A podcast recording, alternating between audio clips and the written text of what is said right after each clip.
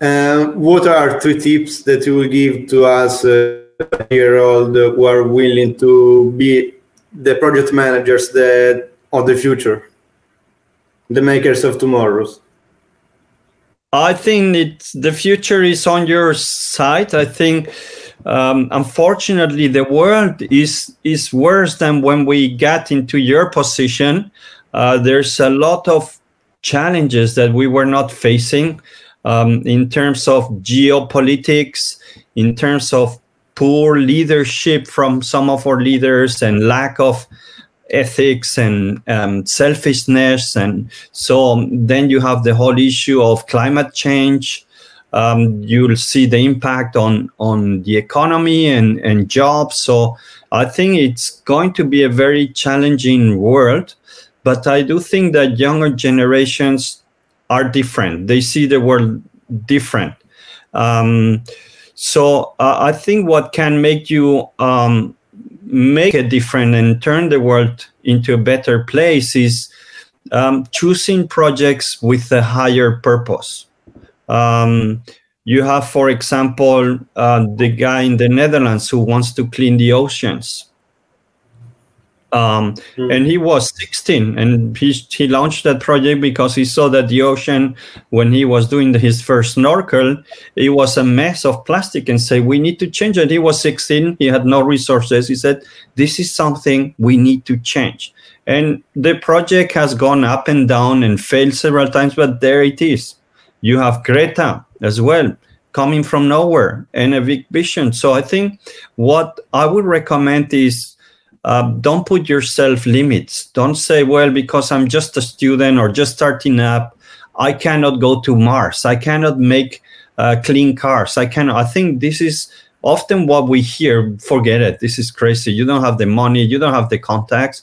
Well we've seen that that's possible. So be brought on your vision. Say i want to make this happen and and get people around you make a movement. And i think now with social media you can get much more attention than before. So i think big dreams are key for younger generations dream big because we're not doing that. The older generations we don't have that anymore. Very few people. And i think that's how you can change the world. That's the number one i would say tip.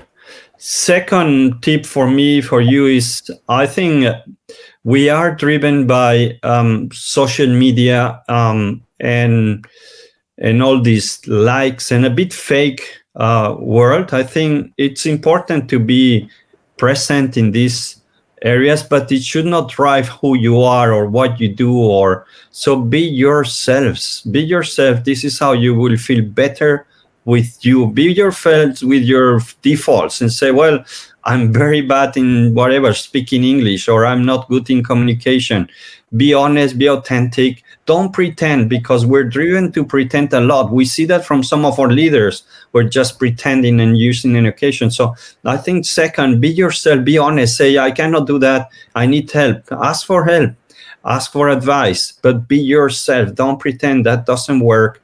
Um, and just lead to really painful situations. So be yourself, accept yourself with your strengths, with your weaknesses, and and again, dream big and start small steps. So you you cannot go to Mars in a week, but you can have that vision and say by 2040, by 2035, and I will start building that vision and I will start working. And the third and last, uh, Marcello, nothing comes easy. So nothing is for free. You need to work hard you need to work maybe years before you start seeing a result. So nothing is easy, nothing happens quickly.